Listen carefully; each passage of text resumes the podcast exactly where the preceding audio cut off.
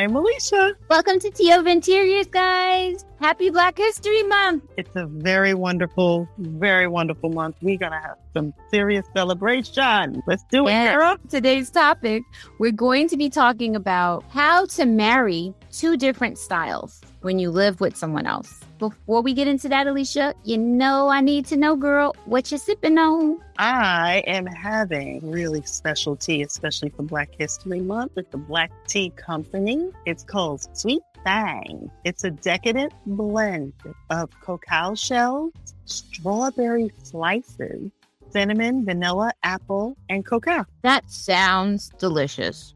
Nice with milk. I was thinking about when you did that latte the other day, last week. Hmm. Really good. Yeah, it's a nice tea. Sweet thing. I like it. So, what you sipping on? I also have a tea from a black owned tea company. I'm hooked on the tea my sister sent me from Just Tea. So I had to go and try another one of their teas. And this one is called Purple Rain. You know, I'm also a Prince fan. So this is called Purple Rain and it's bright tropical infusion of juicy passion fruit, sweet lemongrass, crisp apple, and a hint of hibiscus. It has all the purple tea super antioxidant benefits and it is low in caffeine and delicious. That sounds so nice. I would love that.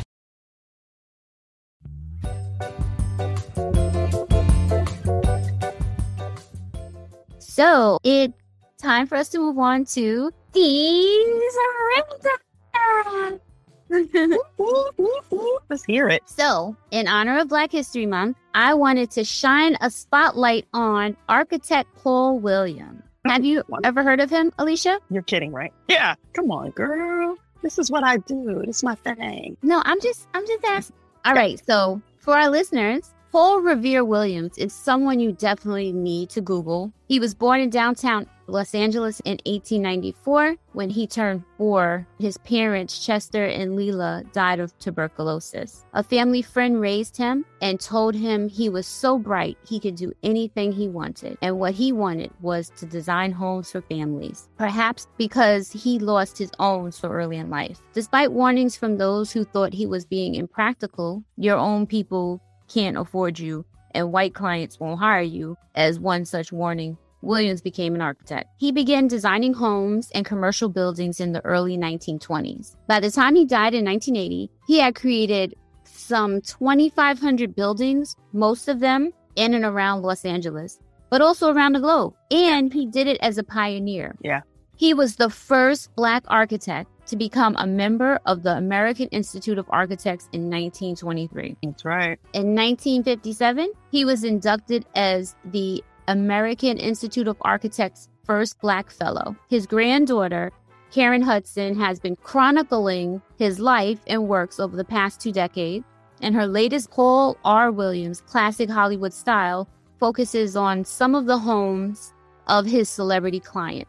They feature many characteristics that were innovative when he used them in the 1920s through the 1970s, and they're considered common practice now, like the patio as an extension of the house and hidden retractable screens. Yeah. We have Mr.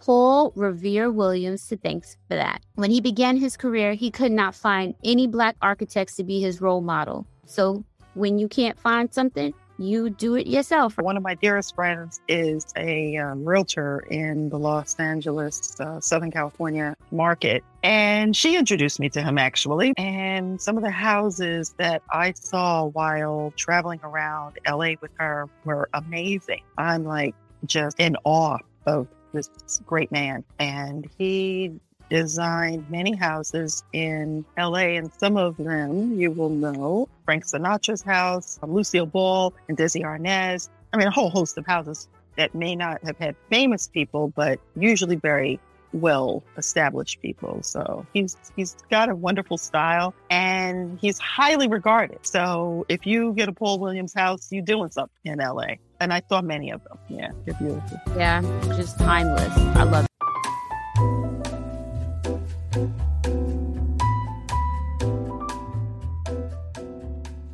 it. Okay, so today's topic, Alicia, we are talking about how to marry two styles when you're with a couple and how to marry two styles if you're just looking to figure out how to marry two styles. Because you like two different styles and you don't know how to choose. All right, let's talk about that. So, you live in a household with another human being, your husband, and would you say that you both have exactly the same design aesthetic? He likes my choices, but we don't actually have the same. I don't think we have the same design style. His design style is just like something very clean. He just likes it to look clean. I pick things out and I ask him, hey, do you like this? I give him like choices and he picks. And it's usually something that I like when two people have really opposing styles, like let's say somebody is really into a blingy, glam type of style, and the other one, which let's say they really don't have a specific style, but they just like things to be cozy. I've heard this a lot, I've come across it a lot, and usually the man will be like, I just want it to feel cozy. I like it to be warm. They usually mean like it doesn't need to have too much adornment, too many pillows, too much fuss. That's their way of saying just keep it clean, keep it simple. I just need no flowers. I don't need all that. Like I don't need all that, but that's fine. How do you take someone who really likes a glamorous look and someone who rather just keep it simple? What would you recommend? So I would take some of the elements from glam and mix it with the rustics. For example, the lighting fixture. I could probably find a fixture that has a rustic edge to it, but kind of has some little blingy to it to give it that glam you know, that higher style. So what I would do is try to marry the like find things that might feel warm and cozy, but that have that higher style to it so that it can feel more luxurious and glamorous. So let me just tell you about what I'm what aesthetically I'm thinking about for that client or that couple. I believe the furniture should be natural, medium tone, warm accent pieces, not the main pieces right? So your accent pieces, if it's a bedroom, the end tables or nightstand. If it's in a living room, the end tables or coffee table or the armoire or a piece of furniture that may receive the television, whether it's a console or whatever. Let those warm tones be in the anchor pieces of furniture or sorry, accessory pieces of furniture. Some of them could be anchor. Depends on the size of the room and the scale of the furniture and all of that. Then, in order to really make sure that the house feels glamorous, that's where your light fixtures, you know, your lamps, your ceiling fixtures, your accessories, you can do a little more glam with that. I think it's nice to partner, okay, or complement each style with the other's strongest element. So wood tones for the rustic, wood furniture, and then glamorous pieces like things that are sparkly, things that have some finish on it, things that, you know, the metals or or the glass is iridescent, the crystals are, you know, shiny and faceted. You know, these are the things that if you mix it up and you introduce both, you can get a nice offering that accommodates both people's interests and aesthetic. I agree. My advice always when I'm working with a couple is to first understand that most styles, they're a blend of some other style, right? Whether it was traditional and then modern. And then the next thing is you should really respect the other person's design aesthetic and come up with a compromise. Even though it might come from another style, there's usually something you may like that the other person suggests. So don't knock it till you try it. Don't argue over what you don't like that the other person said. So let's say someone's like, How about this real lime green color? Don't say, Oh, what are you, stupid? Why would you want that lime green? No, I'm just kidding. But, you know, don't argue about it. Just say, eh, It's not for me. And just move on to the next thing. So that way you can keep the flow going and you can really narrow down the things that you're going to want to put into that space. The next thing is find commonalities okay, maybe your partner like brush gold finishes. Oh, you like brush gold finishes. Okay, we're getting somewhere. Maybe, you know, maybe your partner's like, you know, I don't mind a Persian rug. And you're like, I don't either. Oh my gosh.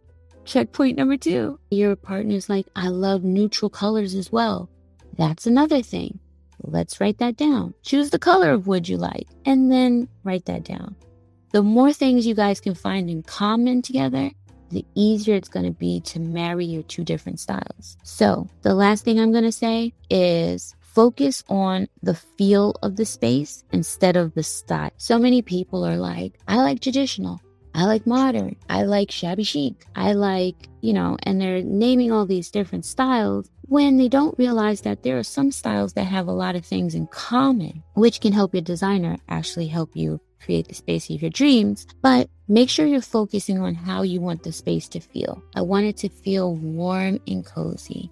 I want it to feel light, bright, and airy. I want to feel energetic when I come in. These are the type of things that you need to concentrate on instead of the aesthetics and instead of what the style is. So, Alicia, I Yes. think that I've given them great strategies to how to approach two different ways. This is more like a negotiation kind of thing. But how about you talk to us about how you're going to marry two different styles? It all ends up being customized, doesn't it? When you're working with a designer. Yes, you're right. We all have ideas. We have ideas, and very, very seldom do you get to execute your complete and total idea for a client because they will veto some stuff and they should veto some stuff because it's not about you. Nope. I tell my clients all the time, this is not my house. I don't live here. And they look at me so funny and I'm like, I, I'm not designing for Alicia. I'm designing for you. So at the end of the day, when I leave here and go to my house that I designed and I love and I feel good in, I'm gonna leave you here in your house that you should love and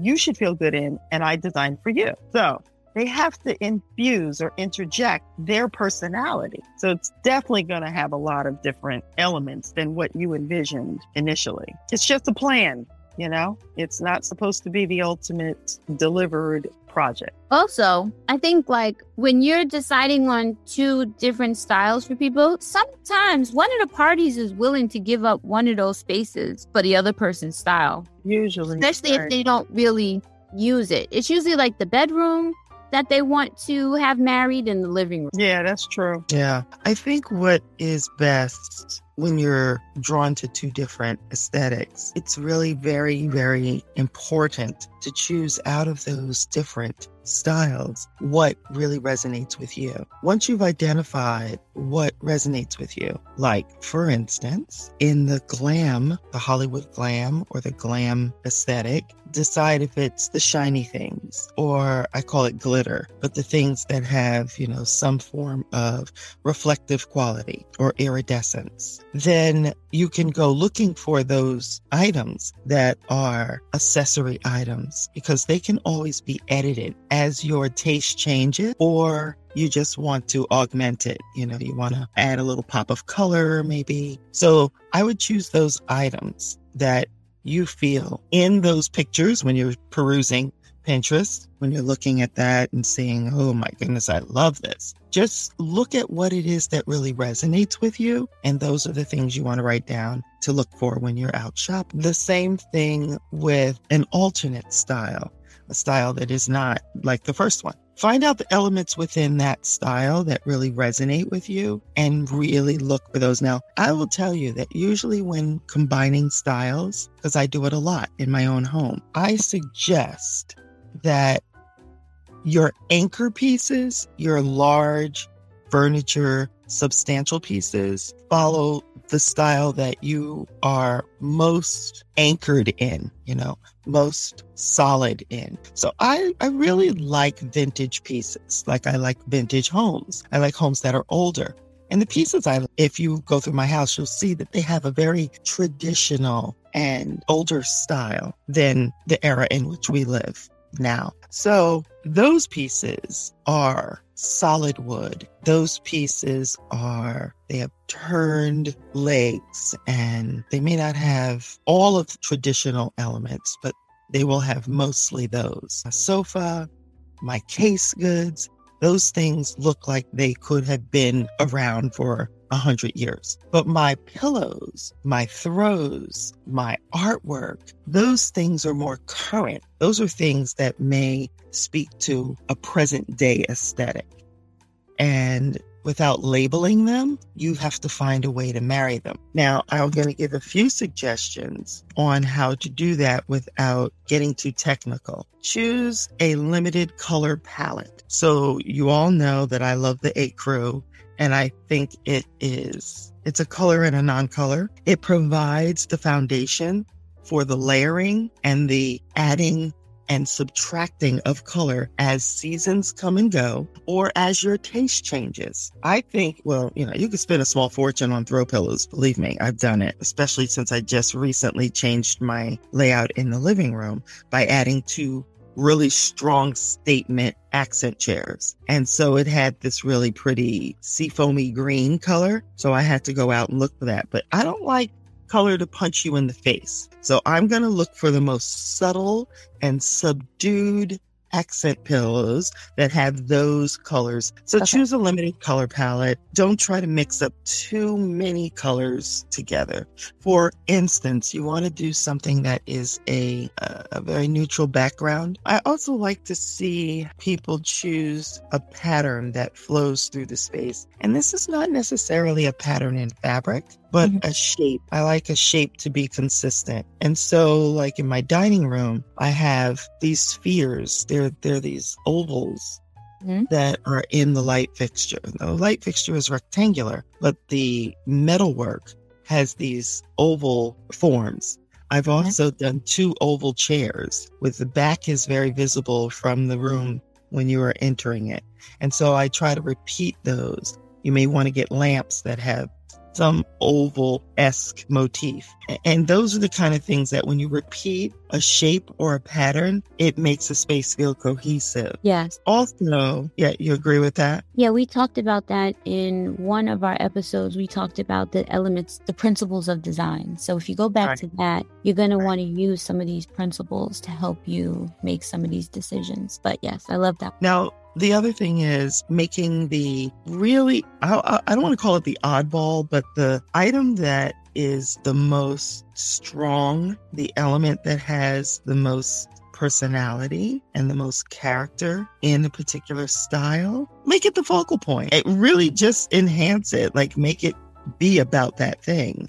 And then everything else, in my opinion, if it if that's super strong, then everything else pales in comparison. You want all of those other items just to be subdued, very quiet, very complementary. So this makes it capable or, or, or that piece that's really very unique can really stand out. And that's a way to really be a sophisticated approach to design. Also, you might want to choose items in the room when you have a strong piece that are kind of stock furnishings. They're kind of basic. They, as once again, they don't compete with the items or item that is super strong. And I guess you could just really be good about your accessorizing. And I when I mean that, I mean you don't want to just put everything you love in the room. You want to just try to pick a theme and go with that theme. If, if it's a shape, then look for accessories that nod to that shape look for if it's not a shape and it's a color then look for things that are constantly bringing that color in. Or look for a textured item because texture sometimes we forget that and texture sometimes gets lost and everything feels flat. So you want to do that. You want to mix that up. I think that's all i have for you. Before we go i just want everyone to know that we absolutely love doing this podcast, and we can't do it without support from our listeners. So, in our show notes, you will find there's a link. You can go ahead and support this podcast so that it can make it possible for us to have more episodes in the future. Go to teaofinteriors.com and sign up for our newsletter so we can send you out some exciting tips and things that we're doing. Our one year anniversary is coming up soon, and we are going to celebrate by having a virtual tea party Q&A. So mm. be sure you're on our mailing list for that so you can get notified when that happens. And we'll be talking more wait. about that. Mm-hmm. Yeah, I'm looking forward to that. I can't wait. All right. Thanks so much, Alicia. Thank you, everyone, for listening. And we'll see you next week. Okay.